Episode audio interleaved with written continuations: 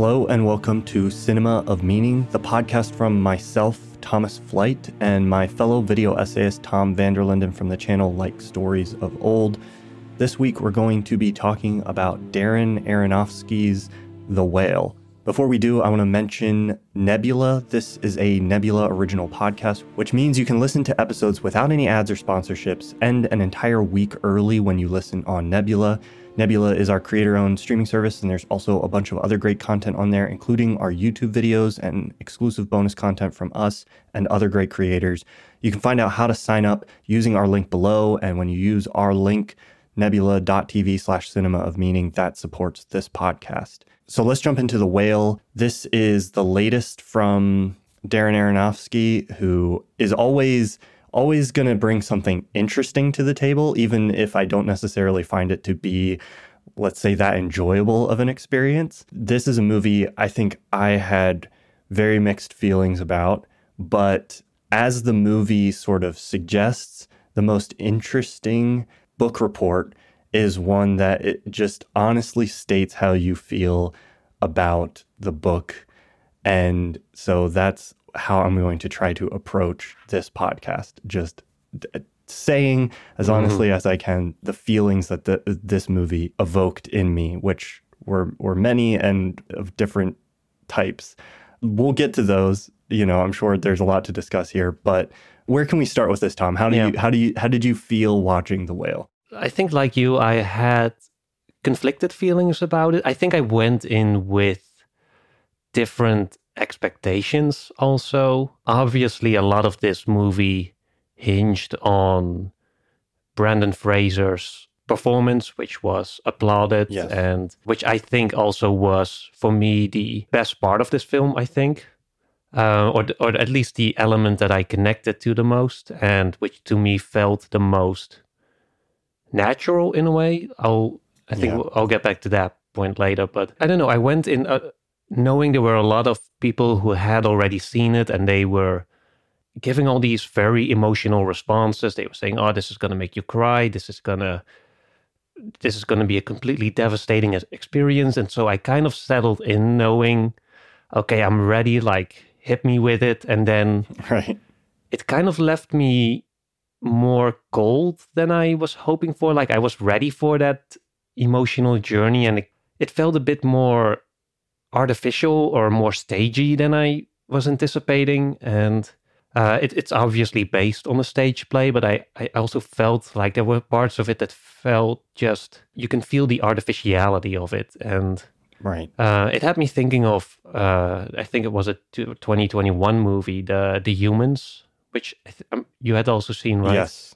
Yeah. Um, I was kind of thinking of that movie and how that movie also based itself on a stage play, but at the same time, it also used the qualities of cinema to kind of elevate it into yeah something that could not be done on the stage. And The Whale also does a few of those things, but I think overall, I felt like that was kind of what I was missing here. Like it I felt like it was stuck between a more naturalistic approach, which I felt especially in Brendan's performance, as well as um, Hong Chau, who played Liz, his nurse and friend. I think they both presented us with very relatable characters, a very naturalistic acting style, and that to yeah. me conflicted with some of the other characters, uh, mainly the daughter, Ellie, and Thomas, I think his name was, uh, the religious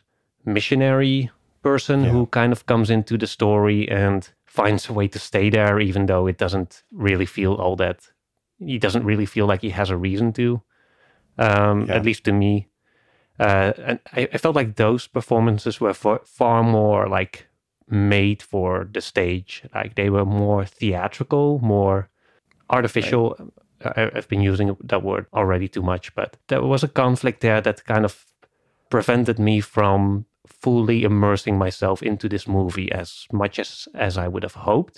Um, but still, I do think it had some interesting stuff to say about not just obesity or obesity and the people who struggle with it, but also more of the uh, emotional driving forces behind it. uh, which I thought was very enlightening. I watched the movie twice actually. The second time, I specifically wanted to watch it with uh, my fiance, who is a dietitian. So she had like a good eye to spot like all those little details about what this movie says about the relation to food that people can have and Yeah. uh, how that's often depicted and how this movie does that kind of differently in a good in a good way. In that sense, she found it a good movie in the sense that it does portray something that's often ignored or dismissed or misunderstood about how certain people develop a toxic relation to food and how that leads to extreme cases such as uh, not just the overweight that Charlie has, but there's also hinted that uh, his former boyfriend, who passed away, uh, was suffering from a uh, also from a food or an eating disorder, but that kind of went in the other direction, like someone who stopped eating and was at least hinted that he might have been suffering from anorexia or something in that category of uh, eating disorders. And so, in that category, for me, there was a lot of stuff that I found enlightening. Yes. Pretty much I agree with everything you just said. The the parts of it that resonated with me most were those more naturalistic performances from Liz or from Brendan Fraser and uh, Hong Chau. Also, the way it was dealing with directly what the immediate elements of the story of what's going on with Brendan, his relationship with Liz, his relationship with food, all of that I felt was conveyed very well. To me, I'm curious to dig a little bit into what you mean uh, by the staginess, because I've heard a bunch of other people say this. And I think there's a tiny bit of like visually a stagey quality to it. Um, but that overall, I think didn't bother me. I think the way Aronofsky moved through the apartment and shot the apartment and shot the scenes was mostly fine for me. It, wor- it worked. It worked fine. I don't really have complaints there. To me, the the like artificiality of of stageness that I felt was much more in the writing, where it felt like mm. there was this. You know, when you write a play, you have all these characters in a confined space, and then you use these sort of like devices, not literary devices, I guess, but like stage devices, whatever you would call them, theatrical devices, I guess that would be the word, to like bring other pieces of a larger story and a larger narrative into this confined space. And so it's like, oh, you want to talk about uh, religion. And so you write this character who kind of keeps showing up at this location in sort of a contrived way so that you can bring those themes to the forefront. That's something that works really well for theater because we all kind of suspend our disbelief and understand that, like, okay, well, you can't just like zoom to every location and show a story that unfolds across a vast span of time in the theater very easily. So it makes sense to use these devices to like condense the story down to a tighter format. And you can sort of suspend your disbelief to accept that.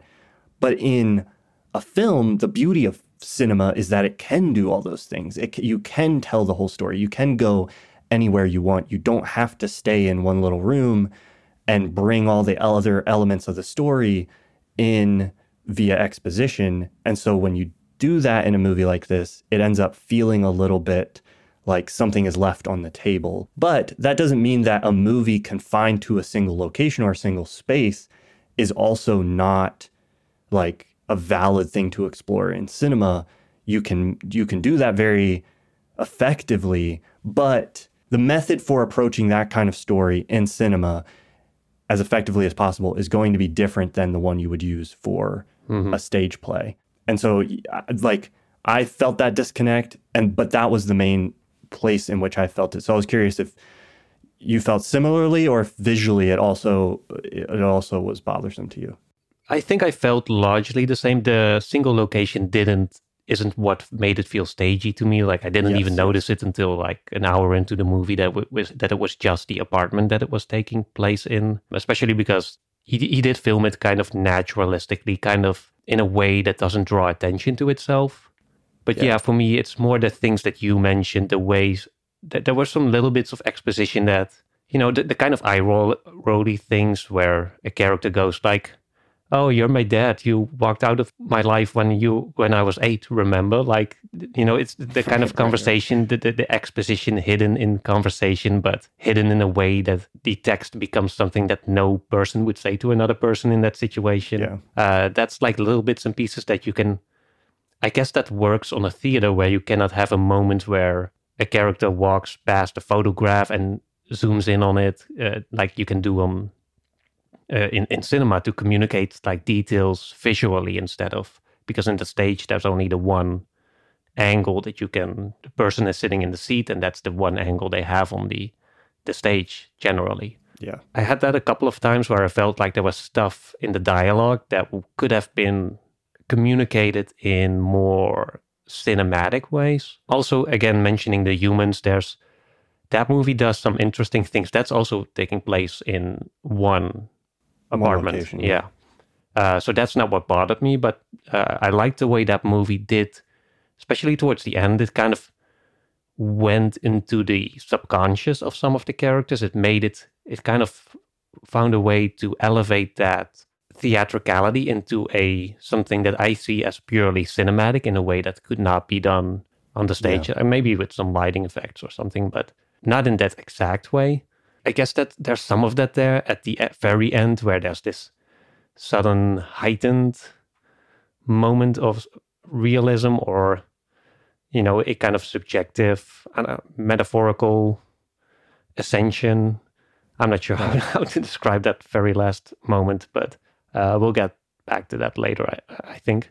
Things to me in this movie felt much more like symbolic versus I think the humans, the way it's using its location, I would describe way more as expressionistic. Like hmm. the location seems to be this externalization of what the characters are experiencing, where in this movie, there's literally a key and then like a locked room that you go into, and that's where kind of the secret past is that's revealed. So I think some of that is, you know, going to be taste or preference or, or hmm. sensibility.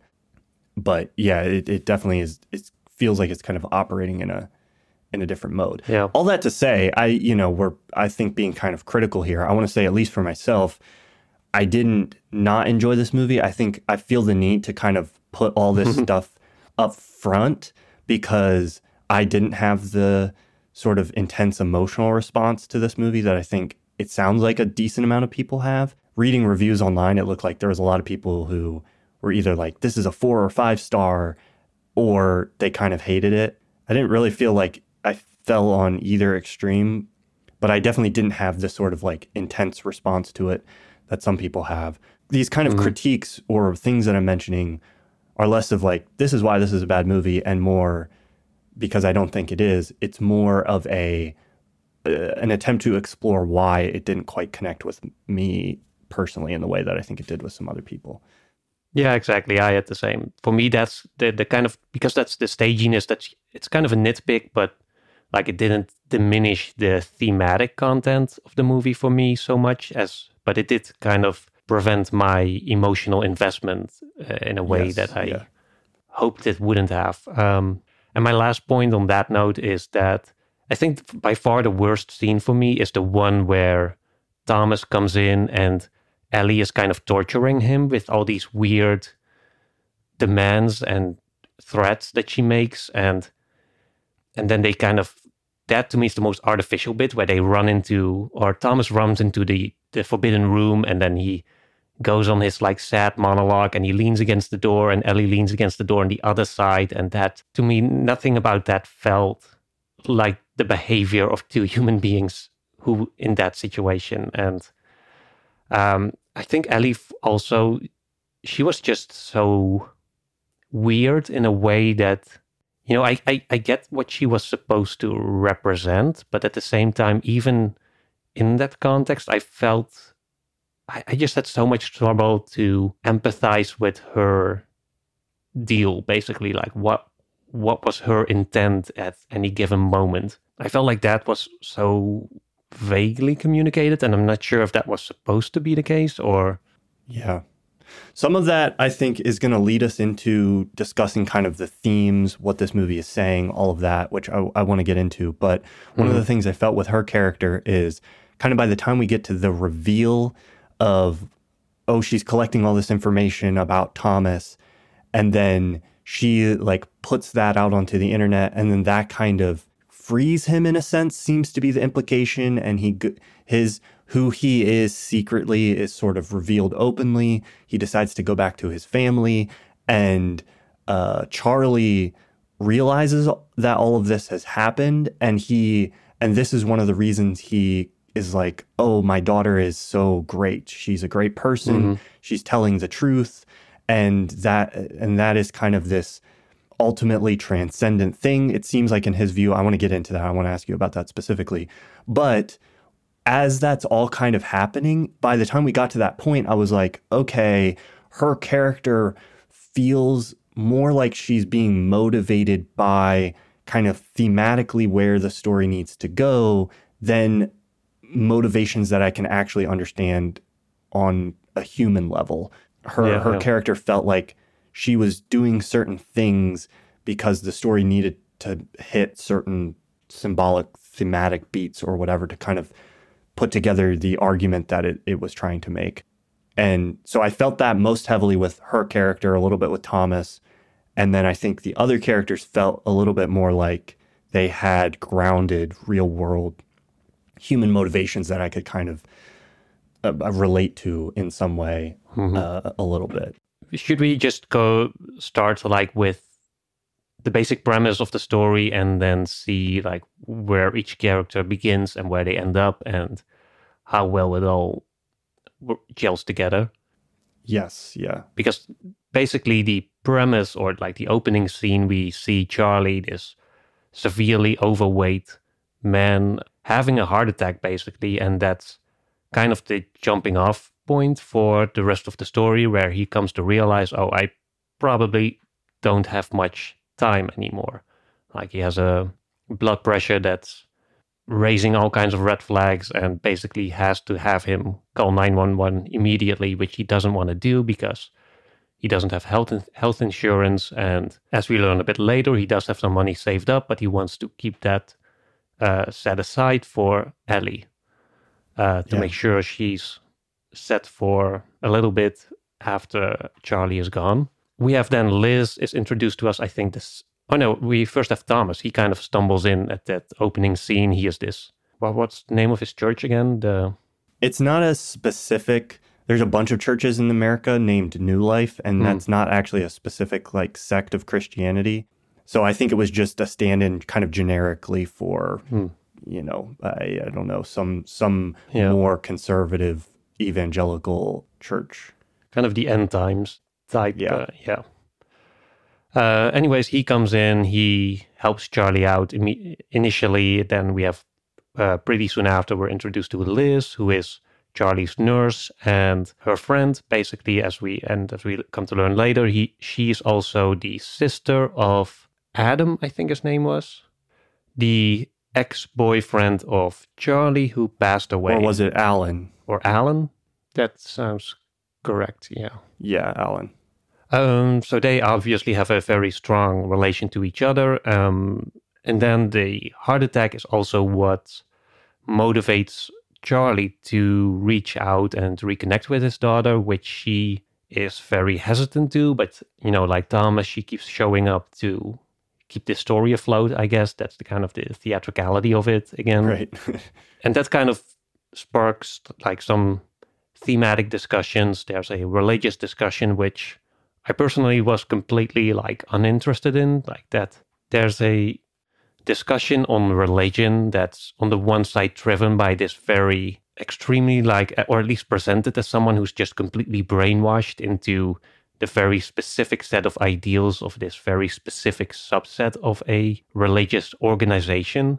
That to me always, it never feels like a true discussion of what it means to be religious or what it means to have faith and what the real implications of that are. Like, you know, this is not Ingmar Bergman doing the Seventh Seal right. or Scorsese doing Silence. You know, these real yeah. deep and very confrontational explorations of like the nature of faith and these kinds of discussions feel more like oh we create this straw man so that we can have the other characters sort of own them with facts and logic. And it, it might be because there's not, you know, that kind of religion isn't really in my culture anymore. So it feels caricatured almost in like Right. by definition for me but i can imagine they are still out there somewhere but you know the point of it is i i, I don't feel like this movie is really commenting on religion or faith or god or the kind of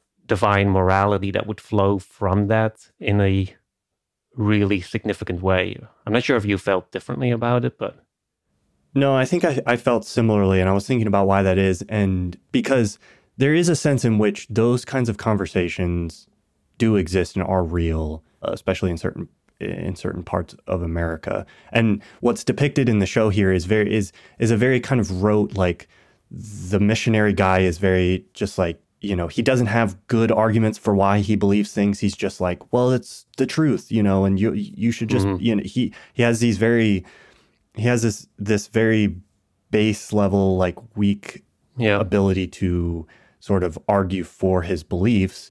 And there are people like that. There are people who are just like you know mm-hmm. Uh, i just accept what i was taught. I don't have a deep understanding of that. They can't make an argument for it. And so they just will tell you what they think is the truth and expect you to be interested in that because they're like you know i believe it's the truth so here it is. So that's a real thing. It does exist. And then there are also people who are just like well that's bad and i won't have anything to do with that because i've been hurt by it in these ways which is also a real position. And there's real people who feel like that and that's the level at which this discussion is happening. So it's kind of a depiction of a real thing but that to me is i guess for me not that interesting because i feel like i've seen it before. Hmm. And it's like watching people have a a bad argument about something is not that you know I, I don't know. I'm just like there there was nothing in those arguments that i hadn't heard yeah like yeah i feel like 10 times in like another movie or reddit post or in real life or on twitter or something I, feel like that's the main downside is that people like that who are very rigid and very limited about the beliefs that they have, they always draw the other person into their like little circle. Like the disc- discussion then always happens on their terms. So you're always left wondering, Right. like having these discussions about, oh, but if God is so good, then why do children die of cancer or whatever? And it's it, it, it it's very surface level stuff that doesn't really, for me at least, dive into any real interesting depths or something that we haven't heard before in the way that um, other movies have done better for me. Yeah.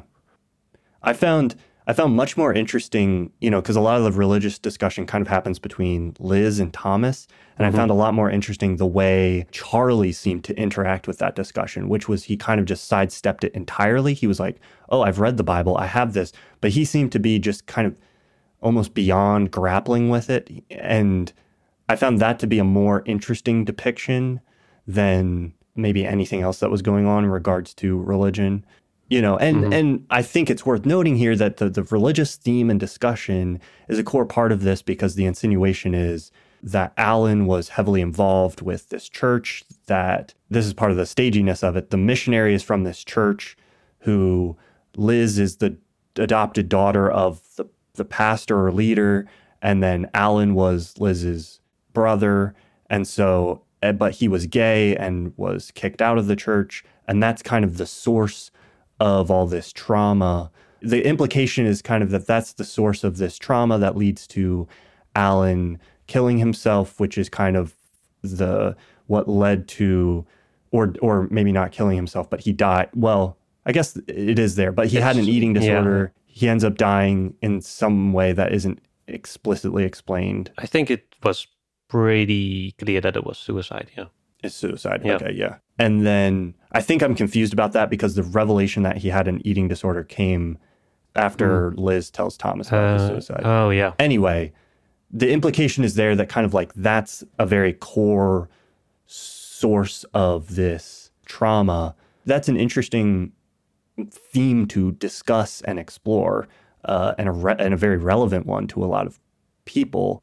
But I didn't feel like this movie delved very deeply into what that actually looks like for people or why that happens beyond just kind of saying like this is what happened and and just kind of pointing fingers to the fact that it exists. Mm-hmm. That was kind of yeah how exactly. I felt yeah. it was dealing with that layer of things. Yeah, same. It doesn't. It also doesn't feel like there's a strong resolution there. There's that scene where Thomas uh, takes that kind of a sudden turn where he basically tells Charlie to his face that the love that he had with his partner was sinful and probably what led him to his death, which obviously Charlie doesn't take well, and that's when he kind of lashes out. Rightfully so, I can imagine. Like these, he's kind of he, he wants to make it clear to him that the love that they had together was as real as the love between any other person. But it doesn't feel like that changes much in Thomas, except for that he maybe he does express like that that bit of honesty at the end, where he does scream out like, "Oh yeah, you're disgusting," as kind of right. Charlie may have been suspecting that Thomas was harboring these feelings, but was not expressing them, and that's I guess that's Charlie's main struggle throughout the movie that he wants that he wants that authenticity or he wants that honest experiences that he once had with Alan who saw him for who he was and who had like they shared like a real love together and then it's especially because also because of his obesity like people looked at him differently now he no longer had those experiences we you know we okay. we haven't even said this but we actually we are introduced to him by uh, seeing this like Zoom page or something. Like we see the screen where Charlie is lecturing all these students. He's like this online professor. Um, but we see all the webcams of all the students, but the one of Charlie is blacked out. He doesn't have his webcam on. And so he's also kind of hiding from the world until at the very end he yeah. also finally is able to step into that more honest way of being again. But but yeah, I, I felt like he that was his kind of main struggle after uh, Alan passed. He gained uh, that had an effect on him. That's why he gained so much weight, which is also an interesting aspect of a lot of eating disorders that they very that they can be very much like trauma induced. They are not necessarily like oh I'm I love food so much I'm just going to eat more of it. It's all uh, it tends to be a very emotional aspect that some people don't even realize they're doing until they kind of reach this point where it's too late or where it is bound to get out of control.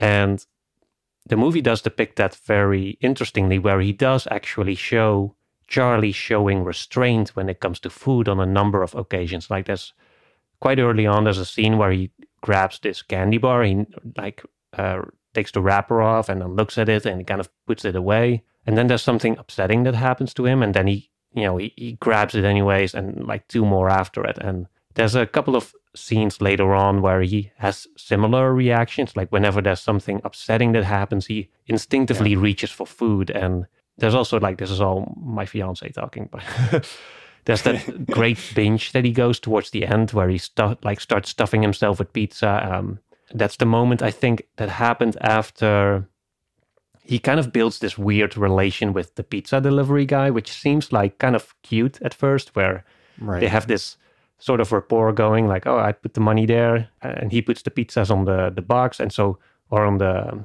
what is it like the bench, and so they don't have to because Charlie doesn't want to be be seen ordering like double pizzas, like you know, there's yeah. obviously a stigma attached to the big guy ordering a ton of fast food, and so I can imagine him being like shameful or feeling shameful about it. But the pizza guy, he does seem to kind of reach out. He's like, hey, my name's Dan. And he's like, are you okay in there? And he seems really nice up, up until the moment that Charlie does finally come out and the pizza guy is still standing there and he kind of looks and like scoffs at him like, ugh.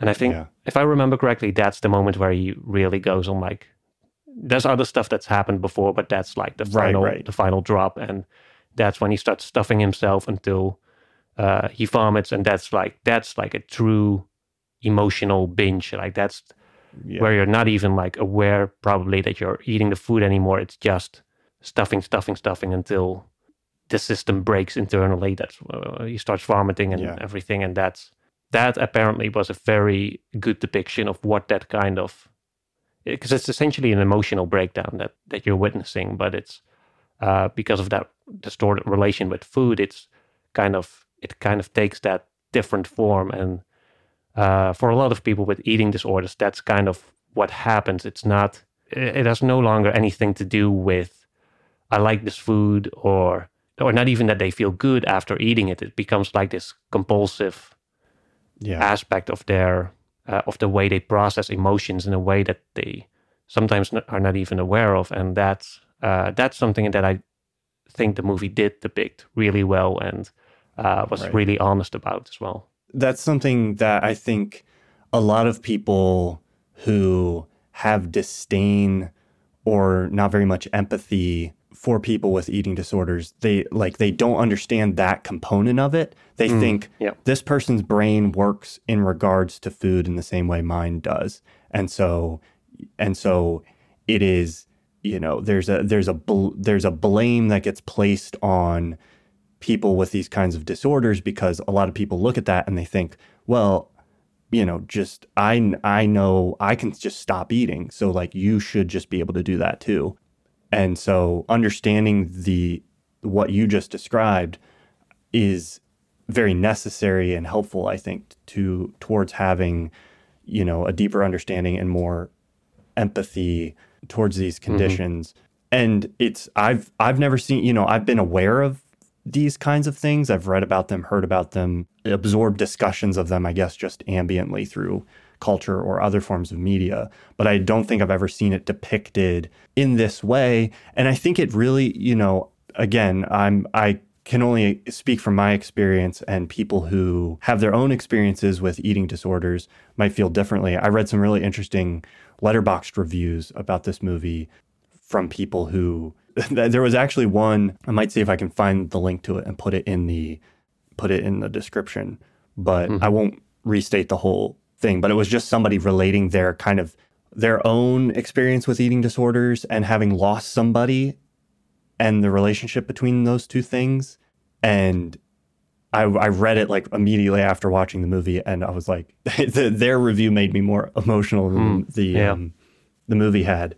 The point I'm getting to is obviously I'm not speaking from personal experience, but it felt to me like watching this, this movie did a good job of toeing that line between kind of depicting these things with a sort of uh, honesty of at least a certain kind of the, that reality and how it's, it's based in trauma and how it can become this kind of emotional th- everything that you just described without without also like teetering too much into the realm of just kind of like creating a spectacle out of it where the audience is supposed to be reveling in kind of the horror of it in a way that I don't know like I felt I don't know. I mean, and some people might feel differently. Maybe some people would feel like this is just sort of this this movie teeters into the realm of spectacle.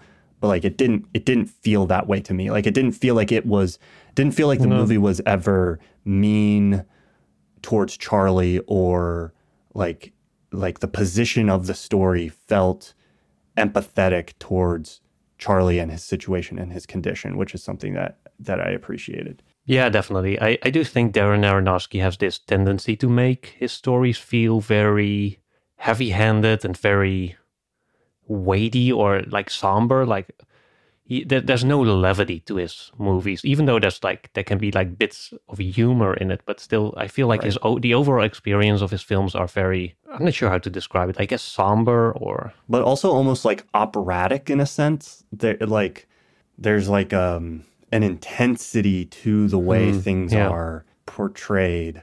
because the the soundtrack here is also pretty oppressive sometimes for a movie yeah, of yeah. this scale or this uh, Yeah. you know for such a restrained uh, movie in terms of location and story the soundtrack is still very heavy one other thing i also wanted to mention uh, that about the the kind of struggle that charlie goes through is that it also very much affects the relations with the people around him obviously you know we Right. talked about how it was kind of his issues stemmed or were born from a trauma from a broken relation but they also affect like present relations and that to me was also a very interesting aspect especially with liz who is kind of his Yeah. caretaker and there's this uh, this interesting moment quite early on where I think they're kind of hanging out towards the end of the scene. I think it's after Charlie, uh, right after the, the opening scene, even maybe, where they're kind of on the couch watching TV, and then Charlie looks over to Liz and he kind of nods suggestively, and that's when Liz goes and she grabs like the bucket of the, the Kentucky Fried Chicken or whatever it was. And so that's what I asked uh, Marion about it. Like, to what extent do you think like she's is she enabling him, or what's her position Right. in this relationship now? Because that's also something that she has to now contend with as a bystander. Like, where does she draw the line for herself? Like, how do I position myself into this other person's who, who I care for, but this other person's kind of self destructive behavior? And she said, like, she's a nurse. At this point, she knows Charlie is probably going to die in a few days. There's no, like, he can go, he can switch to all salads now, but that won't make a difference. There's a point in a person's life where, you know, people just I, I'm mostly concerned with just making them com- comfortable, at least emotionally Right. comfortable until the inevitable happens. Um, but I, I did think that was an, initi- an interesting struggle that I think a lot of people can relate to with a variety of issues. Like, how do you, because obviously when you care for someone, you want the best for them. But if, if what's best for them is also what makes them unhappy or what causes them distress, then there's a tension there in how you, what it means to help another person. Yeah. And and that also I think kind of connects to some other thematic issues here, also with the way Ellie ends up accidentally helping Thomas and the way Charlie actually ends up hurting uh, Ellie and her mother or her ex, uh, his ex partner to some extent, and the way there's the kind of this dissonance between intent and outcome. Like Charlie, from the beginning, he he kind of wants to stay to him, stay to himself. He wants to save that money, and that's the way he believes he is doing good because he, you know, he says on some uh, more than one occasion, like, "Who wants someone like me in their lives?"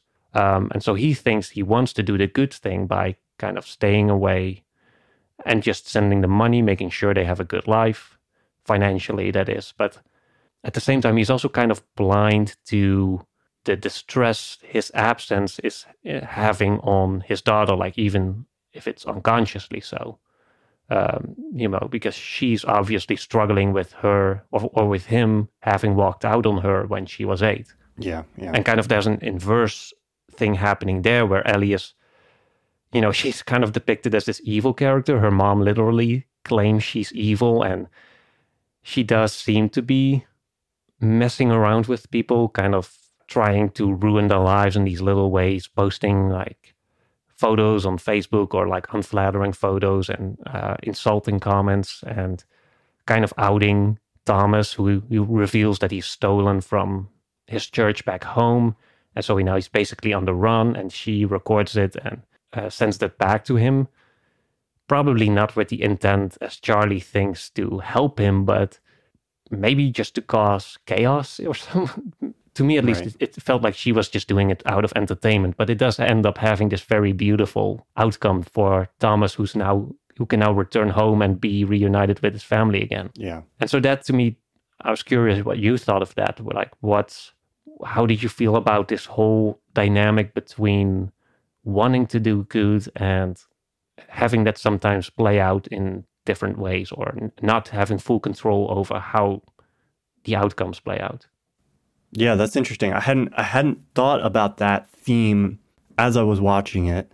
I think first I will talk about Liz because I found her mm-hmm. character very I think to be one of the most interesting because there is this dynamic you talked already about kind of you know wondering if she is enabling him and I thought that as well. And then there's some other behavior there's one point where she's handing him a sandwich and then she kind of is withholding and she's kind of using the food uh, to get what she wants out of him.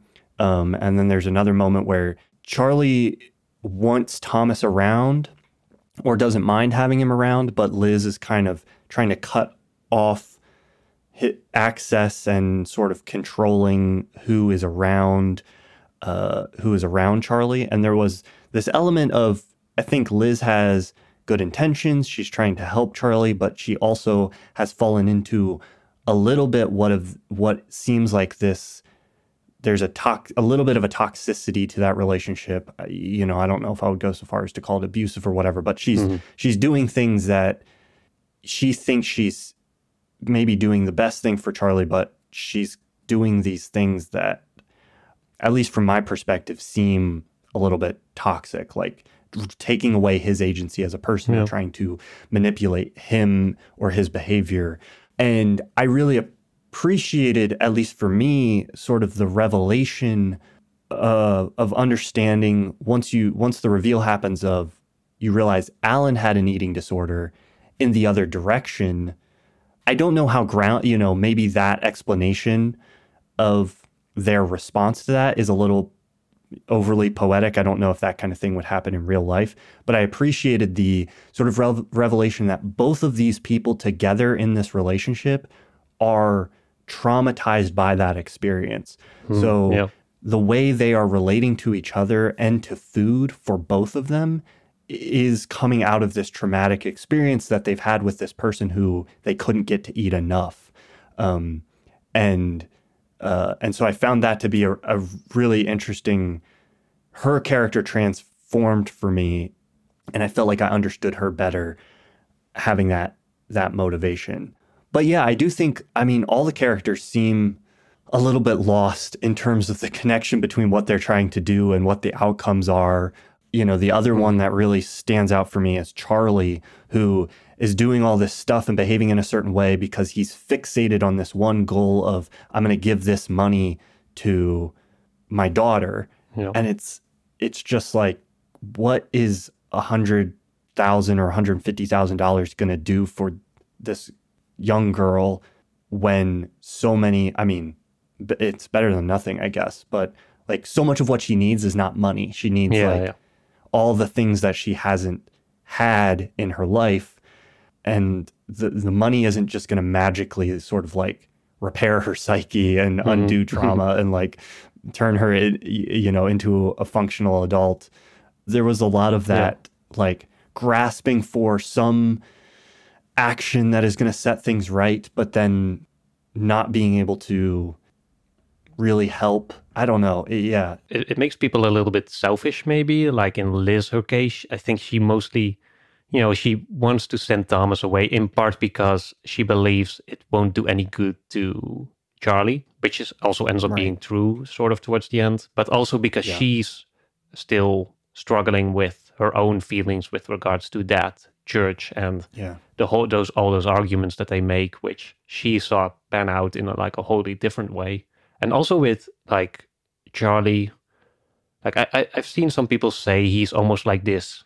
I've literally seen him being called like this Christ figure who's just like all benevolent and kind of always showing the other cheek when he's being insulted and basically being this force for good in the movie. You know, you know, forever optimistic and believing in having faith in humanity, basically. But the same at the same time, I felt there was also a kind of a a kind of self-centered aspect to him. Like he is now he knows he's dying, and so he wants to fix his relationship with his daughter. Like he wants to remind her that she's an amazing person, right. and he wants to make sure she's all right. But at the same time, he doesn't really take into account that his daughter might not be in that same space yet, that it might take her years for her to come to terms with what he did to her basically by walking out. Like she's not given the chance to process that trauma in a way that she wants to. It's not happening on her terms. It has to happen on his terms because now he's the one who's dying. And so he's he feels that urgency, even though she might not feel the same way. And so yeah. I felt like there was a bit of a conflict there between what the thematic struggle was for the daughter. Like I felt like she was still harboring a lot of anger towards uh, Charlie.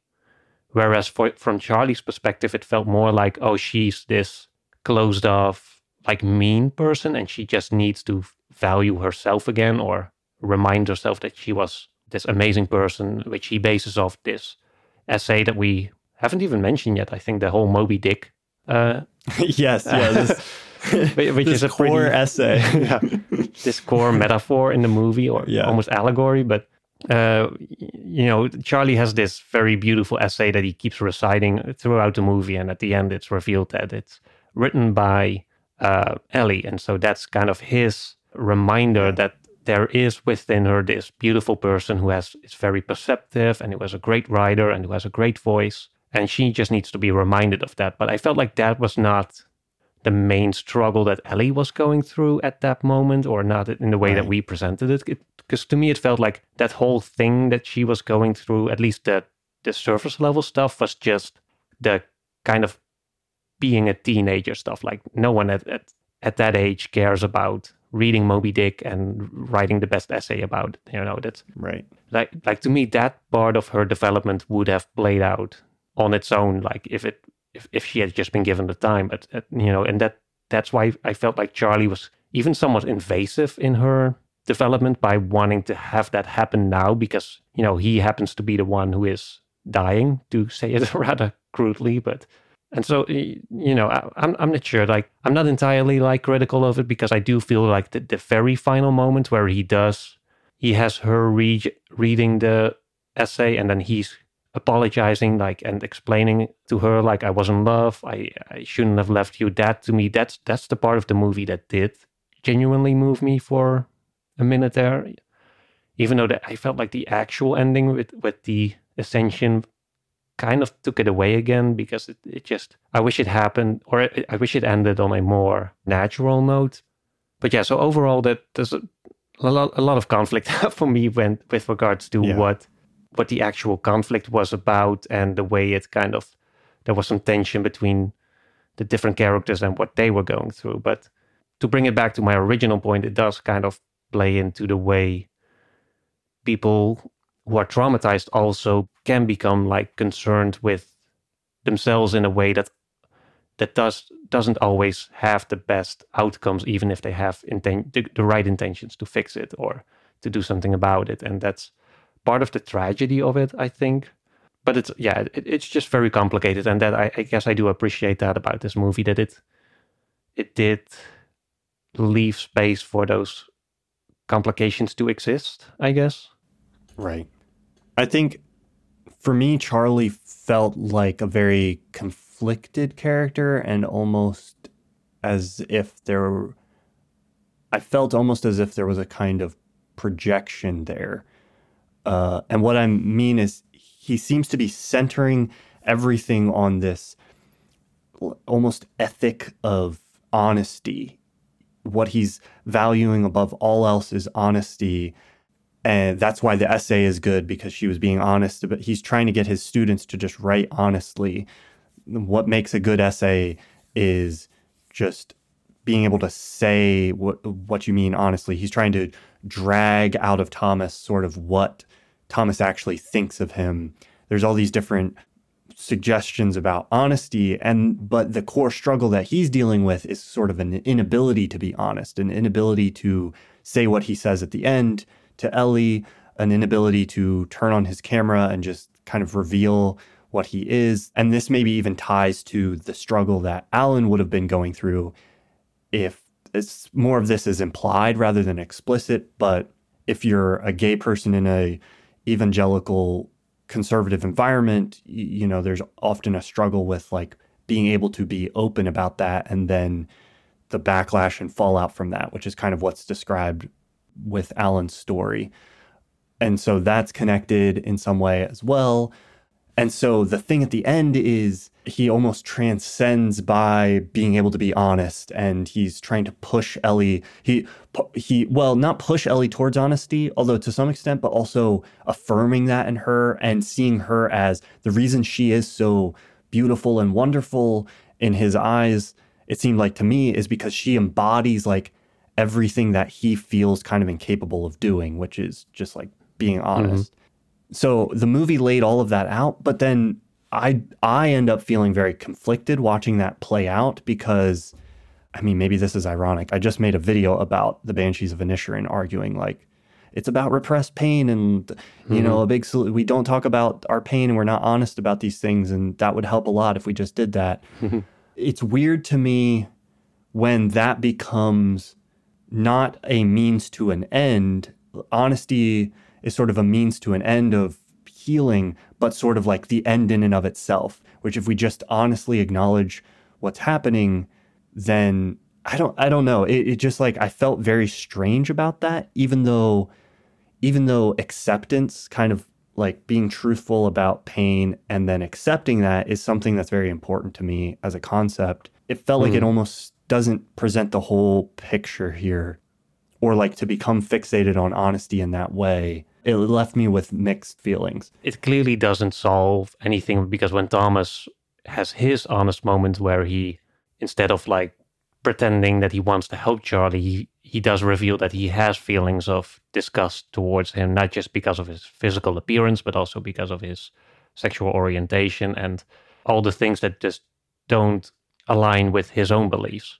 And so I feel like, yeah, that's honesty kind of brings that out of in the, into the open. But you know, then what? There's there's not really much that seems to happen after that, except for that maybe that's that it's presented as this you know, maybe this is the first step we need to take, and then we'll see where the rest goes. But um, yeah, I, I agree with you that I felt similarly conflicted about the ending and about what it resolves precisely and what the main takeaway is. Yeah, I'm, I'm not sure. Again, if I'm being honest about my feelings, mm-hmm. I felt confused or I felt like mm-hmm. unsure mm-hmm. of what to make of it. I do get the final image where maybe Darren Aronofsky was going for this juxtaposition where throughout the movie he had all this weight that was like weighing him down and yes. his body is very much downward organized. Right. say it rather weirdly. And then have that juxtaposed with the end where he's lifted up. And so yeah, that's a kind of a movement from going down to going up. You finally move into a space where there's light and sunshine and yeah. we can see yeah I think I guess the question I, I have in my mind is like, is honesty enough to actually is just honesty enough to actually move us move you towards that kind of almost like the way it's depicted is as if it's transcendent. And I'm like, I don't know if honesty on its own is transcendent. You know, I guess that's that's part yeah. of what and I don't know if that's what the movie is trying to say, but that's what I felt towards mm. the end. And I'm just like, I guess I don't know if I think that's true. Yeah. I think also thinking of Aronofsky's other films, like he deals a lot with obsessive characters and obsessions. Right. And I feel like maybe in in that light, like you can see that the movie is more about breaking free from your own obsessive struggles, like whatever whether it's a belief that you have or a some other issue that you might de- be dealing with, but like maybe like at least honesty that serves in kind of helping you face that obsession and maybe freeing you of it. But that would kind of reduce it to more of an individual struggle instead of a more social one or a yeah. like a broader take on how we're supposed to interact with each other or what the best way is to resolve uh, interpersonal conflicts, but it just didn't feel like it had a strong thematic stance towards the end. And it doesn't have to have that. You know, I think right. for me, the thing that stuck most with me is just the way the journey was portrayed and the way that especially Charlie's struggle with food and his trauma was conveyed to the audience in a way that felt uh, empathetic to me, but also not victimizing him completely or just making right. him feel like this sad, pitiful creature that we have to feel sorry for. But he, you know, he's shown that he does have complexities and layers, and even you know, he's not infallible. He has flaws, and I think that in itself was the thing that was probably my main takeaway. That there's just this the way it humanized Charlie in a way that gave us insight into how different people that we might tend to dismiss for whatever reason, in this case, their physical appearance, for being a certain way because of their own fault, basically, and and yeah. really kind of revealing the layers behind that to to see like the deeper emotional struggles that can be broken down to a point that we, they become relatable to everyone and that we can connect with them through that way. The movie made me very sad, but not necessarily at the beats that I think were supposed to be sad More so, I just felt sad because of the world that it depicted. Everyone in the film that we see is kind of lost in their own trauma or is struggling to try to make sense of things or help but can't. They don't have a lot of agency. No one seems to really be able to make things much better. Charlie's really doing his best, but like everyone he's surrounded by, even like the pizza guy, I was like, oh, the pizza guy, he's such a nice guy. He really cares about this random guy. And then that turned into a moment where it was like, oh, even the pizza guy's corrupted by, you know, disgust or whatever.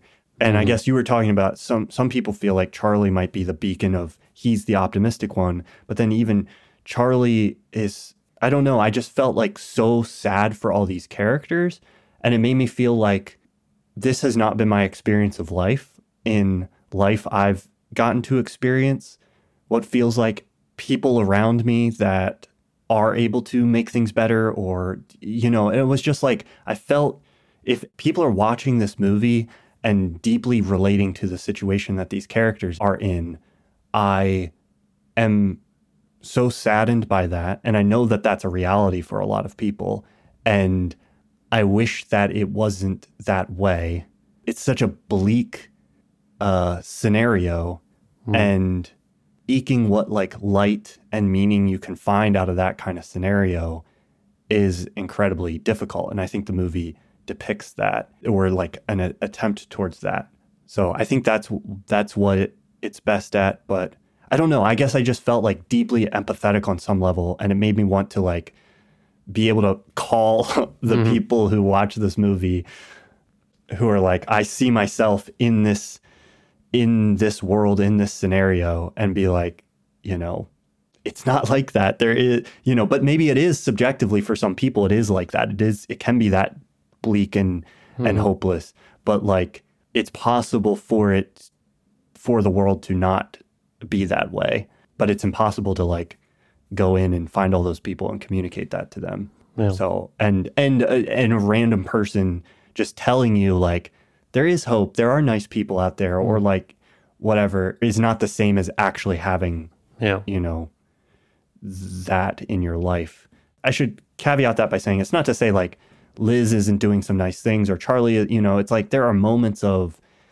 there are t- these tiny moments of like love within all the disaster. And there's in, this insinuation of like love in the past that has been lost. And that's part of why everything is so painful in the present in which we're experiencing the film. Yeah, man, I guess that just depressed me and it, it made me feel sad. I think the absence of love in this, or the bleakness as you describe it, also demonstrates to some extent how powerful a small gesture can be for some people because I, I definitely believe there's there are people who for whatever reason live in this scenario. They subjectively at least they might be struggling or feeling alone or isolated and depressed or struggling emotionally dealing with or in this case especially people with obesity or who struggle with eating disorders or whatever.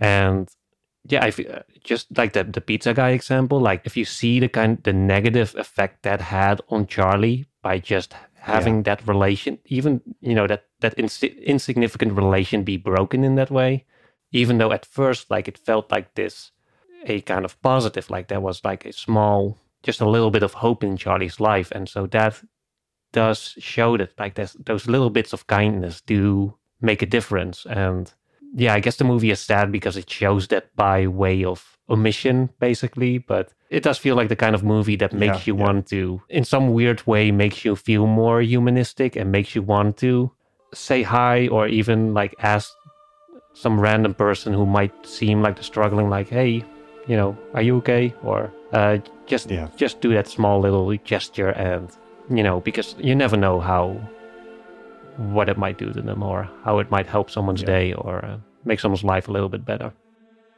Thank you for listening. If you enjoyed this episode, you can listen to next week's episode on Nebula. When you listen on Nebula, you also get access to our monthly bonus episode. We've recently talked about Babylon on there and Avatar 2, and there's a bunch of others like 1917, Drive. We're constantly adding to that collection. You can sign up for Nebula using the link that's in the show notes. And you can also find a link there to our Patreon, which gives you access to our community Discord server. Thank you so much for listening and supporting the show, and we'll talk to you next week.